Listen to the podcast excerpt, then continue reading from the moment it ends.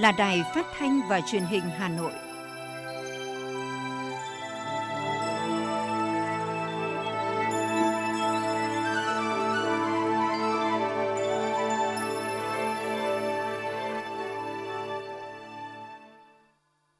Thưa quý vị và các bạn, bây giờ là chương trình thời sự của Đài Phát thanh và Truyền hình Hà Nội phát trực tiếp trên sóng phát thanh tần số FM 90 MHz. Hôm nay thứ ba, ngày 19 tháng 4 năm 2022, chương trình có những nội dung chính sau đây. Thủ tướng Chính phủ Phạm Minh Chính chủ trì phiên họp Chính phủ chuyên đề thực hiện chính sách pháp luật về công tác quy hoạch kể từ khi luật quy hoạch có hiệu lực. Mặt trận Tổ quốc thành phố Hà Nội tiếp nhận ủng hộ và chuyển giao kit test phục vụ công tác phòng chống dịch bệnh COVID-19 tại SEA Games 31. Hà Nội tiếp tục triển khai tiêm vaccine COVID-19 cho trẻ từ 5 đến dưới 12 tuổi. Tổ chức tuyển 438 nhân lực để cử đi đào tạo nghề vận hành, khai thác đường sắt đô thị tuyến Nhổn ga Hà Nội. Phần tin thế giới có những thông tin, Mỹ và Hàn Quốc sẽ đáp trả cứng rắn với Triều Tiên. Liên minh châu Âu tiếp tục viện trợ nhân đạo cho Ukraine. Thái Lan chuẩn bị đối phó tình huống gia tăng ca mắc COVID-19 sau Tết Songkran. Sau đây là nội dung chi tiết sẽ có trong chương trình. Thưa quý vị và các bạn, sáng nay tại trụ sở Chính phủ, Thủ tướng Chính phủ Phạm Minh Chính chủ trì phiên họp Chính phủ chuyên đề về thực hiện chính sách pháp luật về công tác quy hoạch kể từ khi luật quy hoạch có hiệu lực. Dự phiên họp có các Phó Thủ tướng Chính phủ Phạm Bình Minh, Lê Minh Khái, Vũ Đức Đam, Lê Văn Thành, các Bộ trưởng, Thủ trưởng các bộ, cơ quan ngang bộ, cơ quan thuộc Chính phủ. Tại phiên họp, Thủ tướng Phạm Minh Chính chỉ rõ công tác quy hoạch có ý nghĩa hết sức quan trọng đối với phát triển kinh tế xã hội, được Đảng, Nhà nước quan tâm, chỉ đạo thực hiện trên phạm vi toàn quốc. Quốc hội khóa 14 đã thông qua luật quy hoạch, quy định việc lập, phê duyệt, công bố, điều chỉnh quy hoạch trong hệ thống quy hoạch quốc gia có hiệu lực từ ngày 1 tháng 1 năm 2019. Thủ tướng cho biết, Thường trực Chính phủ đã họp về công tác quy hoạch kể từ khi luật quy hoạch có hiệu lực. Tại phiên họp này, nhằm đánh giá kết quả công tác quy hoạch, bài học, nguyên nhân, những vướng mắc khó khăn, nhiệm vụ, giải pháp, nâng cao chất lượng, công tác lập quy hoạch trong thời gian tới. Người đứng đầu Chính phủ yêu cầu các đại biểu dự phiên họp tập trung thảo luận các vấn đề như khả năng hoàn thành nhiệm vụ quy hoạch năm 2022, xác định rõ nội hàm của quy hoạch tổng thể quốc gia, mối quan hệ giữa các quy hoạch, vấn đề tích hợp quy hoạch, lựa chọn tư vấn lập quy hoạch, nguồn vốn cho công tác lập quy hoạch, việc bãi bỏ các quy hoạch về dịch vụ, hàng hóa, sản phẩm, cải cách hành chính trong công tác quy hoạch, kế thừa, chuyển tiếp các nhiệm vụ trong công tác quy hoạch, phân cấp phân quyền trong lập phê duyệt quy hoạch. Thủ tướng nhấn mạnh, công tác quy hoạch có những vấn đề khó, mới, nhạy cảm nên sẽ có những ý kiến khác nhau, do đó phải nghiên cứu sâu, có giải pháp phù hợp cả trước mắt và lâu dài để công tác quy hoạch được thực hiện hiệu quả. Thưa quý vị, vừa qua, Ủy ban Thường vụ Quốc hội vừa thống nhất kéo dài thời hạn áp dụng toàn bộ quy định của Nghị quyết 42 về xử lý nợ xấu đến hết năm 2023, đồng thời đề xuất hoàn thiện hệ thống pháp luật về xử lý nợ xấu, tài sản bảo đảm. Đồng ý việc gia hạn áp dụng toàn bộ quy định của Nghị quyết 42 về thí điểm xử lý nợ xấu của các tổ chức tín dụng, song Ủy ban Thường vụ Quốc hội thống nhất thời điểm áp dụng đến hết năm 2023. Dù Ngân hàng Nhà nước nhiều lần mong được kéo dài đến tháng 8 năm 2024. Ông Đào Minh Tú, Phó Thống đốc Thường trực Ngân hàng Nhà nước cho biết. Thế 2 năm vừa qua, cái tình hình dịch nó cũng tác động và chắc chắn cũng ảnh hưởng đến một số doanh nghiệp, một số lĩnh vực. Và cái nợ xấu từ cái ảnh hưởng tác động của dịch thì chắc chắn cũng sẽ xuất hiện. Thế và chính vì thế nếu tiếp tục kéo dài cái nghị quyết 42 này làm cơ sở pháp lý cho việc xử lý những cái khoản nợ đó thì chúng tôi cho rằng nó sẽ tiếp tục tạo một cái sự tích cực. Dự kiến nợ xấu theo quy định tại nghị quyết số 42 có thể tăng lên mức 430.000 tỷ đồng vào cuối năm 2022 và 453.000 tỷ đồng vào cuối năm 2024. Chính vì vậy, việc kéo dài nghị quyết 42 là rất cần thiết. Ông Nguyễn Tiến Đông, Chủ tịch Hội đồng thành viên Công ty Quản lý Tài sản VIMC cho biết thêm. Khi có nghị quyết 42 ra đời đến nay thì cái kết quả xử lý thu hồi nợ xấu của VIMC và của tổ chức tín dụng nó gấp 4,7 lần so với cái thời điểm khi chưa có nghị quyết 42. Thế và nghị quyết 42 thì nó cũng tạo cái hành lang pháp lý rất là thuận lợi cho VIMC phối hợp và các tổ chức tín dụng phối hợp với cấp ủy chính quyền địa phương rồi các cái ngành chức năng trong vấn đề xử lý nợ xấu. Mặc dù xử lý nợ xấu theo nghị quyết số 42 đã đạt được những kết quả tích cực, nhưng thực tế vẫn còn tồn tại một số khó khăn, vướng mắc khi xử lý nợ xấu theo nghị quyết số 42 nên cần tiếp tục có sự phối hợp của các bộ ngành liên quan để xử lý. Bà Nguyễn Thị Phượng, Phó Tổng Giám đốc Ngân hàng Agribank cho rằng Cụ thể là với Agribank thì hiện nay các cái vụ kiện về dân sự rất là lớn. Hiện nay khoảng 7.000 vụ kiện dân sự, nhưng mà cái việc xử lý các cái vụ kiện đấy rất là khó khăn. Chưa kể là trong điều kiện dịch bệnh của Covid-19 thì cái việc xử lý các cái vụ kiện dân sự hay là các cái thư đề án dân sự cũng đang rất là vướng mắc.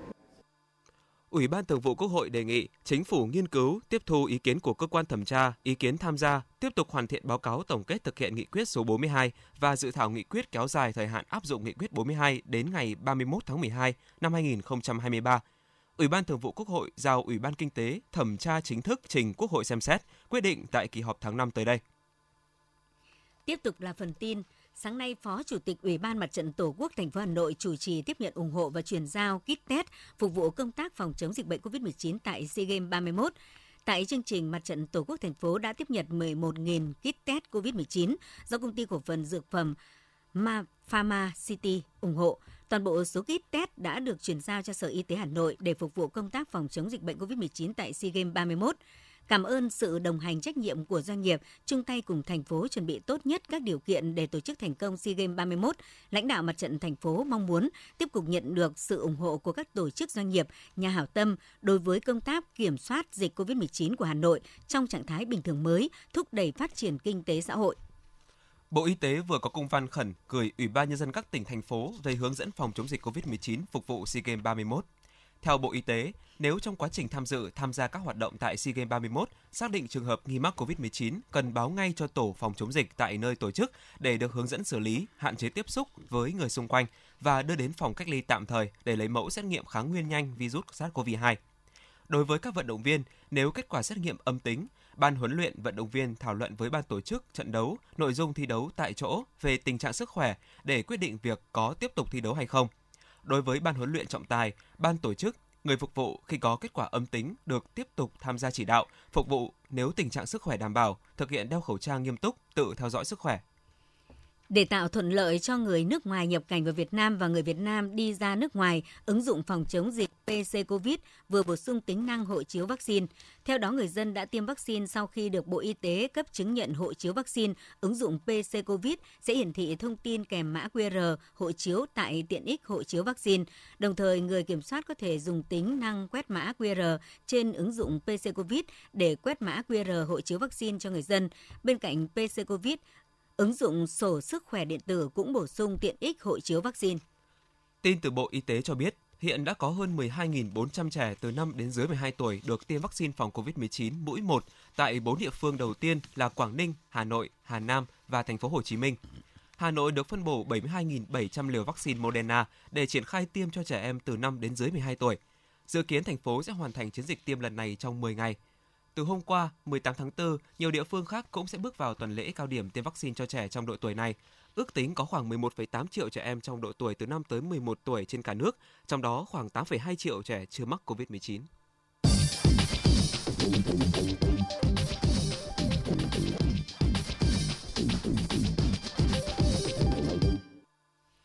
Thưa quý vị các bạn, Hà Nội có nhiều công trình kiến trúc tạo nên vẻ đẹp riêng có của thủ đô. Sự đan xen hòa quyện giữa đường nét kiến trúc cổ với nghệ thuật kiến trúc Pháp đã tạo nên một không gian kiến trúc vừa cổ kính vừa hiện đại, tồn tại mãi với thời gian. Tuy nhiên hiện nay nhiều công trình đang xuống cấp nghiêm trọng. Chính vì vậy, thành phố Hà Nội đang tập trung thực hiện các giải pháp nhằm bảo tồn lưu giữ những công trình tạo điểm nhấn cho kiến trúc đô thị Hà Nội. Biệt thự cổ Pháp có tuổi đời hơn 100 năm, trải rộng ở một số quận trung tâm như Ba Đình, Hoàn Kiếm, Hai Bà Trưng, Tây Hồ, Đống Đa, được coi là mảng quan trọng tạo ra quỹ di sản kiến trúc đồ sộ và rất có giá trị ở Hà Nội. Đây là những công trình mang nhiều giá trị văn hóa kiến trúc gắn liền với một giai đoạn lịch sử của thủ đô. Tuy nhiên, trong những năm qua, nhiều ngôi biệt thự cổ thuộc sở hữu tư nhân với đông hộ gia đình cùng sinh sống đã xuống cấp nặng nề, dẫn đến việc sửa chữa cơi nới, xây thêm làm biến dạng diễn ra khá phổ biến. Đơn cử tại ngôi nhà biệt thự cổ 2 tầng trên phố Tăng Bạt Hồ, có tới gần 20 hộ dân đang sinh sống. Người dân cho biết dù đã sống ở đây mấy chục năm nhưng ngôi nhà chưa hề được sửa chữa, chỉ có người dân tự bỏ tiền để sửa chữa nhỏ. Ông Nguyễn Văn Sang, số 8 Tăng Bạt Hồ cho biết. Như mưa gió mà bởi vì tường là ngày xưa là hàng trăm năm nay làm thì là vôi nó mới này chi nó không có thì là tường là nó sập xuống thì trần nó lâu ngày quá thì nó bong từng mảng xuống thì bây giờ tự nhân dân phải sửa, nhà nước thì không sửa. Bên cạnh đó, việc quản lý, sử dụng, bảo tồn, tôn tạo quỹ biệt thự công cũng chưa được quan tâm đúng mức, khiến nhiều biệt thự cũ không được bảo trì, sửa chữa thường xuyên nên bị xuống cấp, hư hỏng, gây mất an toàn cho người sử dụng. Hiệu quả kinh tế khi khai thác, sử dụng cho thuê và bán chưa cao. Phó giáo sư tiến sĩ Đỗ Tú Lan, nguyên Phó Cục trưởng Cục Phát triển Đô thị Bộ Xây dựng cho biết. Hiện nay thì nó đang tồn tại là nhiều những cái biệt thự ấy thì cũng cơi nới rồi thì tự sửa chữa theo kiểu như là vì nó bất đắc dĩ quá ấy, thì những người ta sử dụng người ta cũng tùy tiện ấy, cho nên là nó cũng gây ra những cái mà nó gọi là méo mó những cái hình thái của các cái tuyến phố mà có những cái biệt thự đấy. Theo thống kê của Sở Xây dựng, trên địa bàn thành phố có 1.216 biệt thự, gồm 367 biệt thự thuộc sở hữu nhà nước, 732 biệt thự thuộc sở hữu hỗn hợp giữa nhà nước với các hộ dân hoặc giữa các hộ dân với nhau, 117 biệt thự thuộc sở hữu tư nhân, đa số các biệt thự được xây dựng trên dưới 100 năm. Nhằm đẩy nhanh tiến độ lập danh mục hồ sơ quản lý, bảo tồn, tôn tạo và khai thác hiệu quả các biệt thự công được xây dựng từ trước năm 1954 trên địa bàn thành phố Hà Nội, tránh lãng phí tài nguyên đất đai, đồng thời nhằm đưa ra giải pháp tạo lập nguồn vốn để thực hiện việc cải tạo, chỉnh trang, tái thiết khu nội đô lịch sử đối với các công trình nhà cổ, biệt thự cũ, công trình kiến trúc khác. Ủy ban nhân dân thành phố Hà Nội vừa ban hành chuyên đề giải pháp đẩy mạnh công tác quản lý, sử dụng các biệt thự công được xây dựng từ trước năm 1954 trên địa bàn thành phố Hà Nội giai đoạn 2021-2025. Phó Chủ tịch Hội Quy hoạch Phát triển Đô thị Việt Nam Đào Ngọc Nghiêm cho rằng chủ trương tiếp tục bán 600 biệt thự cũ thuộc danh mục được bán thuộc sở hữu nhà nước của thành phố Hà Nội để giải quyết cân đối ngân sách bảo tồn các biệt thự có giá trị là cần thiết. Trong danh sách các biệt thự cũ được phép bán có những công trình góp phần nâng tầm giá trị kiến trúc Pháp cổ tại Hà Nội. Do đó, thành phố cần có định hướng và yêu cầu chủ sở hữu mới có cam kết thực hiện theo đúng định hướng, mục đích sử dụng phù hợp với loại công trình này. Ông Đào Ngọc Nghiêm nói.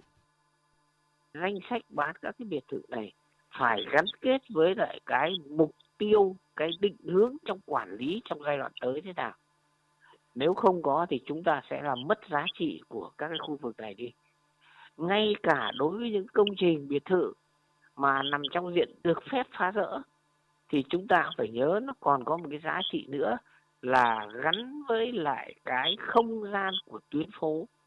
Mà không gian của tuyến phố này là những không gian tuyến phố hình thành từ cái giai đoạn cũ, giai đoạn Pháp thì nó đã tương đối ổn định, cho nên đừng làm phá vỡ cái không gian đó. Nói cách khác tức là phải ổn định nhịp điệu của không gian kiến trúc mà chúng ta đã dày công, chúng ta tạo lập được. Bên cạnh đó, thành phố sẽ rà soát trong danh mục 207 biệt thự cũ thuộc sở hữu nhà nước, thuộc danh mục biệt thự không được bán để xây dựng phương án bán đấu thầu hoặc đấu giá cho thuê từ 10 đến 15 năm theo giá thị trường, trả tiền một lần đối với 34 biệt thự chuyên dùng do công ty trách nhiệm hữu hạn một thành viên quản lý và phát triển nhà Hà Nội đang quản lý một phần hoặc toàn bộ biệt thự. Thành phố cũng sẽ nghiên cứu điều chỉnh danh mục biệt thự không được bán tại đề án quản lý biệt thự, rà soát 105 biệt thự cũ thuộc sở hữu nhà nước do thành phố quản lý đang sử dụng đan xen trụ sở cơ quan và nhà ở của các hộ dân để xây dựng phương án di chuyển cơ quan tổ chức, sau đó tổ chức bán đấu giá hoặc đấu giá cho thuê từ 10 đến 15 năm theo giá thị trường, trả tiền một lần.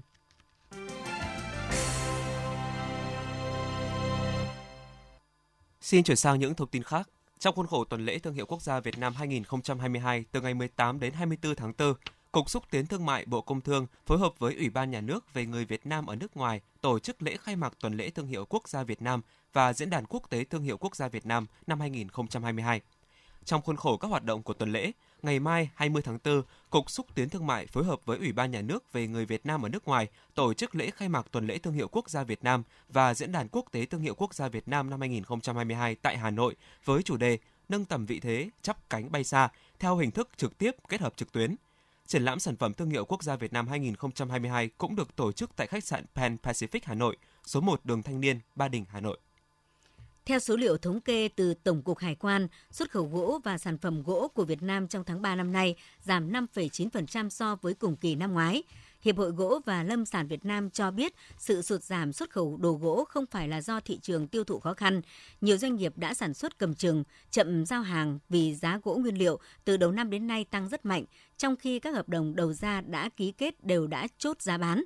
Với tình hình hiện nay, nếu sản xuất và giao hàng theo đúng hợp đồng đã ký kết, nhiều doanh nghiệp sẽ phải chịu lỗ. Vấn đề này khiến các doanh nghiệp phải tính toán lại.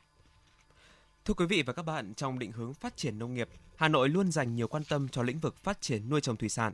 Ủy ban nhân dân thành phố Hà Nội đã ban hành kế hoạch thực hiện chiến lược phát triển thủy sản thành phố Hà Nội đến năm 2030, tầm nhìn đến năm 2050.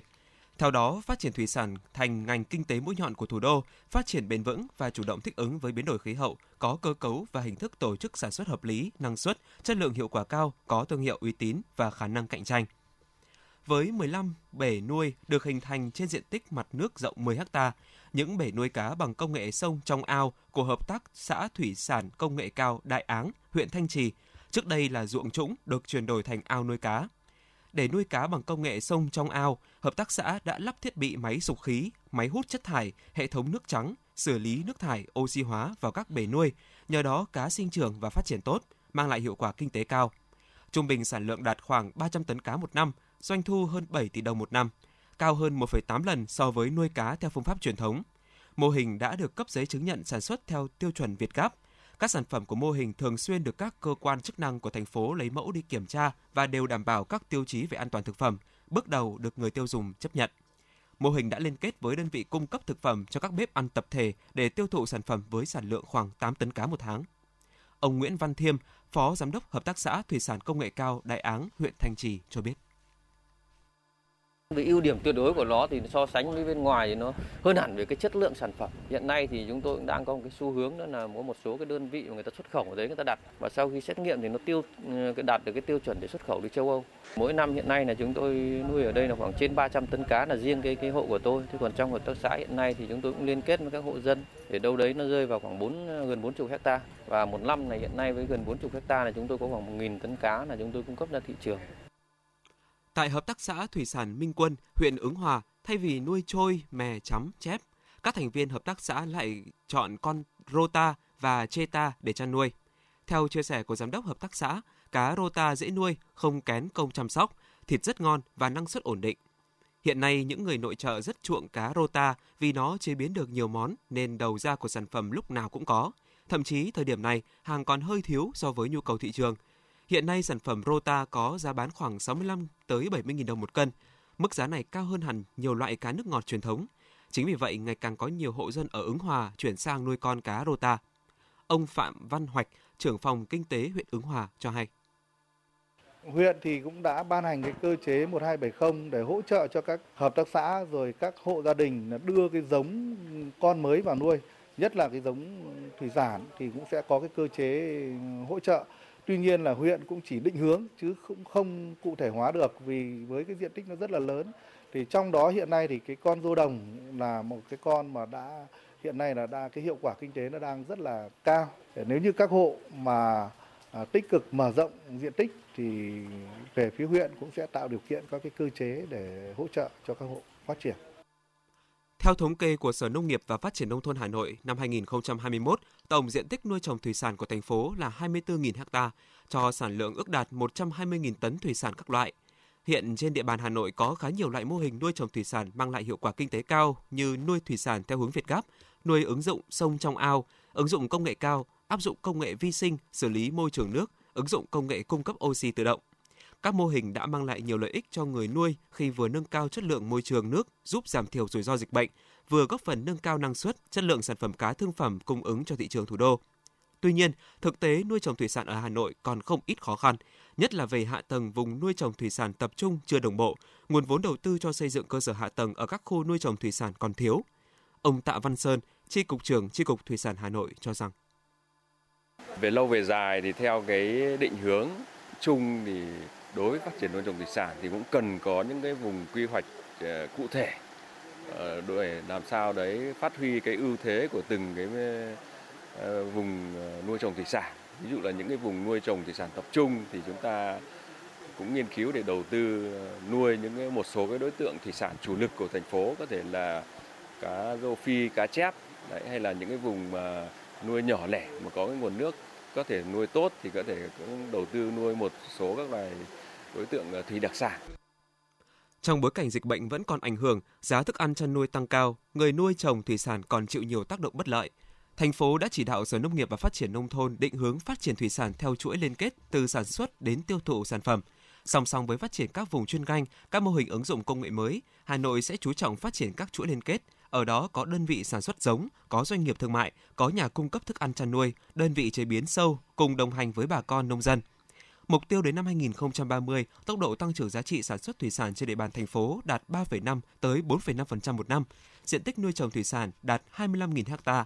Trong đó, vùng nuôi trồng thủy sản tập trung 10.000 ha, năng suất 15 tấn một ha một năm. Tổng sản lượng thủy sản sản xuất đạt 200.000 tấn, tổng sản lượng thủy sản chế biến đạt 15.000 tấn, giải quyết việc làm cho hơn 30.000 lao động. Tiếp tục là phần tin. Trong 2 ngày 22 và 23 tháng 4, học sinh lớp 12 trung học phổ thông và học sinh học chương trình giáo dục thường xuyên ở Hà Nội sẽ tham dự kiểm tra khảo sát. Lịch kiểm tra khảo sát như sau: sáng 22 tháng 4 kiểm tra ngữ văn 120 phút, chiều 22 tháng 4 kiểm tra toán 90 phút, sáng 23 tháng 4 kiểm tra song song 2 tổ hợp khoa học tự nhiên và khoa học xã hội, mỗi môn thuộc tổ hợp 50 phút, chiều 23 tháng 4 kiểm tra ngoại ngữ 60 phút. Sở Giáo dục và Đào tạo Hà Nội không bắt buộc các trường sử dụng điểm kiểm tra khảo sát. Tùy theo điều kiện cụ thể, các trường trung học phổ thông, trung tâm giáo dục nghề nghiệp, giáo dục thường xuyên có thể sử dụng kết quả này làm điểm kiểm tra thường xuyên, nhưng không được lấy làm điểm kiểm tra định kỳ. Công ty trách nhiệm hữu hạn một thành viên Đường sắt Hà Nội, Hà Nội Metro đang tổ chức tuyển 438 nhân lực để cử đi đào tạo nghề vận hành, khai thác đường sắt đô thị tuyến Nhổn ga Hà Nội. Thời hạn tuyển từ nay đến ngày 30 tháng 6 và dự kiến thi tuyển trong quý 3 năm 2022, những người trúng tuyển sẽ được cử đi đào tạo chuyên môn theo kế hoạch của công ty. Khi tuyến Metro Nhổn ga Hà Nội vận hành chính thức, người lao động được hưởng các chế độ chính sách từ doanh nghiệp nhà nước và thu nhập tùy theo vị trí việc làm với mức lương từ 6,5 đến 13 triệu đồng một tháng. Các bến xe tại Hà Nội lên phương án tăng cường xe khách để phục vụ dịp nghỉ lễ 30 tháng 4 mùng 1 tháng 5. Cụ thể, bến xe Giáp Bát dự kiến tăng cường 200 lượt xe, bến xe Mỹ Đình tăng cường 500 lượt và bến xe Gia Lâm tăng cường 70 lượt xe.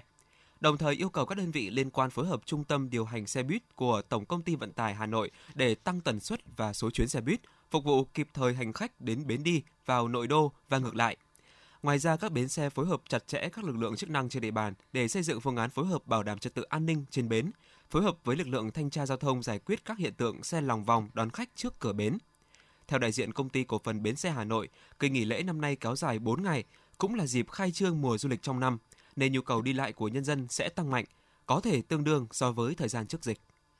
Thời gian qua, Bộ Giao thông Vận tải đã có yêu cầu đến Tổng cục Đường bộ Việt Nam tăng cường kiểm soát tải trọng xe tại khu vực cầu Thăng Long, vấn nạn các phương tiện có dấu hiệu quá tải trọng cơi nới thành thùng, ngang nhiên lưu thông qua cầu Thăng Long và cầu Nhật Tân gây mất an toàn giao thông đang được dư luận quan tâm. Trong quý 1 năm 2022, Thanh tra Sở Giao thông Vận tải Hà Nội đã phối hợp với Cục Quản lý Đường bộ 1, Tổng cục Đường bộ Việt Nam kiểm tra 46 phương tiện, lập biên bản xử phạt vi phạm hành chính 35 trường hợp.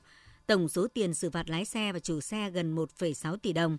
Cùng với xử phạt vi phạm hành chính có 33 trường hợp bị tước quyền sử dụng giấy phép lái xe có thời hạn, 7 trường hợp bị tước quyền sử dụng giấy chứng nhận an toàn kỹ thuật và bảo vệ môi trường, tước tem kiểm định có thời hạn.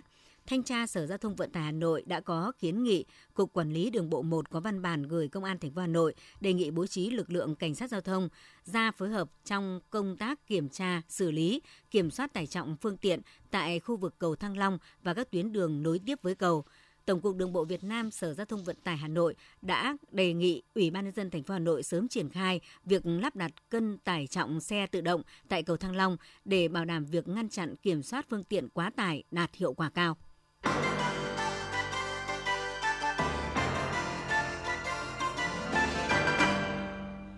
Xin được chuyển sang phần tin thế giới. Mỹ và Hàn Quốc sẽ có biện pháp răn đe mạnh nhất có thể đối với các mối đe dọa từ Triều Tiên. Đây là khẳng định được đặc phái viên Mỹ về Triều Tiên Sung Kim đưa ra ngày hôm qua trong cuộc hội đàm với giới chức Hàn Quốc. Dự kiến trong ngày hôm nay, ông Sung Kim sẽ gặp các quan chức trong nhóm chuyển tiếp của Tổng thống mới đắc cử Yoon Suk Yeol để phối hợp chính sách về Triều Tiên. Chuyến thăm này cũng trùng với thời điểm Mỹ và Hàn Quốc tiến hành cuộc diễn tập quân sự chung thường niên kéo dài 9 ngày. Căng thẳng giữa Israel và Palestine lại có dấu hiệu leo thang khi các cuộc xung đột giữa hai bên liên tục bùng phát trong tuần qua, khiến hàng trăm người thương vong. Cộng đồng quốc tế lo ngại nếu hai bên không có biện pháp kiềm chế, xung đột có nguy cơ vượt khỏi tầm kiểm soát, làm trầm trọng hơn những bất ổn an ninh trong khu vực Trung Đông. Tấn công vào tòa nhà Quốc hội Somalia, nhiều người bị thương. Thủ tướng nước này đã lên án vụ tấn công, gọi đây là hành động hèn nhát nhằm gây hoang mang cho các nghị sĩ. Theo ông, vụ việc xảy ra vài phút sau khi các nghị sĩ thông qua phương thức tổ chức bầu chủ tịch của Hạ viện và Thượng viện vào ngày 26 và 27 tháng 4. Nhóm Al-Shabaab đã thừa nhận gây ra vụ tấn công mới nhất này, đồng thời nêu rõ mục đích nhằm vào các nghị sĩ Somalia. Các tay súng Al-Shabaab gần đây đã tiến hành một loạt vụ tấn công nhằm vào các nghị sĩ nhằm làm gián đoạn quá trình bầu cử. Liên minh châu Âu-EU hôm qua cũng thông báo sẽ cung cấp thêm 50 triệu euro viện trợ nhân đạo cho những người chịu ảnh hưởng của cuộc xung đột ở Ukraine. Với khoản viện trợ mới, tổng số tiền hỗ trợ nhân đạo của EU giúp Ukraine ứng phó với những tác động của cuộc xung đột đã tăng lên 143 triệu euro. Số tiền này nhằm giải quyết những nhu cầu nhân đạo cấp thiết nhất như cung cấp các dịch vụ y tế khẩn cấp, nước uống, bảo đảm vệ sinh, nơi ở tạm thời, hỗ trợ tiền mặt cũng như giúp ngăn chặn bạo lực giới. Cùng ngày, Bộ trưởng Phát triển Quốc tế Canada Harjit Sajjan cho biết nước này đang xem xét các biện pháp hỗ trợ nhân đạo mới cho Ukraine và công dân Canada đang sơ tán ở các quốc gia châu Âu khác. Ngày 18 tháng 4, thành phố Thượng Hải đã ghi nhận 3 trường hợp tử vong đầu tiên do COVID-19 kể từ khi thành phố áp lệnh phong tỏa trong đợt bùng phát dịch bệnh nghiêm trọng nhất ở Trung Quốc.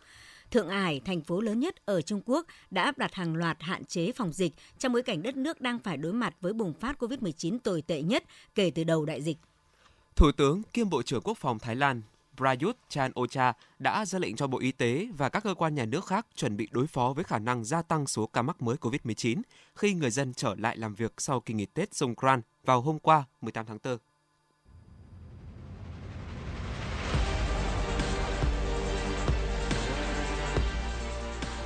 Bản tin thể thao.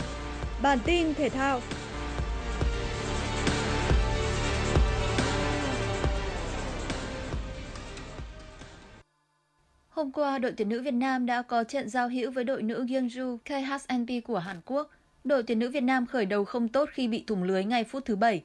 Tuy vậy, các học trò của ông Mai Đức Chung đã sớm có bàn thắng san bằng cách biệt do công của Hải Yến ít phút sau đó. Phút 35, Huỳnh Như bất ngờ nâng tỷ số lên 2-1 từ một tình huống phòng ngự phản công nhanh của các cầu thủ áo đỏ. Sang hiệp 2, huấn luyện viên Mai Đức Chung lần lượt tung Lương Thị Thu Thương và Nguyễn Thị Thanh Nhã vào sân. Phút 80, đại diện của bóng đá nữ Hàn Quốc được hưởng quả phạt đền và ấn định tỷ số hòa 2-2 trên sân. Hôm nay, các cầu thủ sẽ tập 2 buổi một ngày để tăng sức bền tốc độ. Theo kế hoạch, ngày 21 tháng 4, đội tuyển nữ Việt Nam kết thúc đợt tập huấn tại Hàn Quốc, di chuyển về Việt Nam và xuống thẳng Cẩm Phả, Quảng Ninh để chuẩn bị cho SEA Games 31. Rạng sáng hôm nay đã diễn ra các trận đấu muộn của vòng 33 Serie A. Sau thất bại 2-3 trước Fiorentina ở vòng đấu trước, Napoli quyết tâm giành 3 điểm khi tiếp đón Roma để tiếp tục bám đuổi AC Milan và AC Milan trong cuộc đua vô địch. Phút thứ 7, Lozano bị phạm lỗi trong vòng cấm và sau khi tham khảo và trọng tài đã cho Napoli được hưởng quả phạt đền. Trên chấm 11m, Lorenzo Insigne không mắc sai lầm nào để mở tỷ số trận đấu. Hai đội đẩy cao tốc độ và tấn công dồn dập. Bóng đã một lần tìm đến xà ngang khung thành của Napoli sau cú đánh đầu phá bóng của Osimhen. Tiền đạo này cũng đã bỏ lỡ nhiều cơ hội để nhân đôi cách biệt. Phút 75, huấn luyện viên João Mourinho tung tiền đạo Ansarawi vào sân. Phút bù giờ thứ nhất, Ansarawi tung cú sút tung lưới Napoli, ấn định tỷ số 1-1. Bàn thắng giúp Roma nối dài mạch bất bại liên tiếp ở Serie A lên con số 12. Trận hòa đáng tiếc khiến Napoli thu về 67 điểm sau 33 vòng. Dù vẫn xếp thứ 3 nhưng hiện đã kém đội đầu bảng AC Milan 4 điểm. Ở trận đấu diễn ra sau đó, Atalanta đã bất ngờ phải nhận thất bại 1-2 trước Hellas Verona. Đội khách có bàn thắng dẫn trước ở cuối hiệp 1. 10 phút sau khi hiệp 2 bắt đầu, cách biệt đã được nhân đôi khi Commander bên phía Atalanta lóng ngóng phản lưới nhà. Nỗ lực của đội chủ nhà trong thời gian còn lại chỉ giúp họ có được một bàn gỡ. Với thất bại này, Atalanta hiện đã kém vị trí thứ 6 của Fiorentina 5 điểm và gần như không còn cơ hội dự cúp châu Âu mùa tới. Dự báo thời tiết vùng châu thổ sông Hồng và khu vực Hà Nội chiều và tối ngày 19 tháng 4. Vùng đồng bằng Bắc Bộ, chiều nắng, tối có mưa nhỏ vài nơi, gió nhẹ, nhiệt độ từ 21 đến 26 độ C. Vùng núi Ba Vì Sơn Tây không mưa, gió nhẹ, nhiệt độ từ 20 đến 25 độ C. Ngoại thành từ Phúc Thọ tới Hà Đông không mưa, gió nhẹ, nhiệt độ từ 20 đến 26 độ C.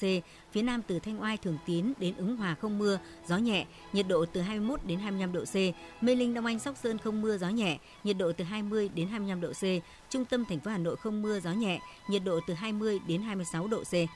Quý vị và các bạn vừa nghe chương trình thời sự của Đài Phát thanh và Truyền hình Hà Nội. Chỉ đạo nội dung Tổng Giám đốc Nguyễn Kim Khiêm, chỉ đạo sản xuất Phó Tổng Giám đốc Nguyễn Tiến Dũng. Chương trình do biên tập viên Xuân Luyến, Nguyễn Hằng, phát thanh viên Hoàng Nam Thanh Hiền và kỹ thuật viên Quốc Hoàn thực hiện. Thân ái chào tạm biệt.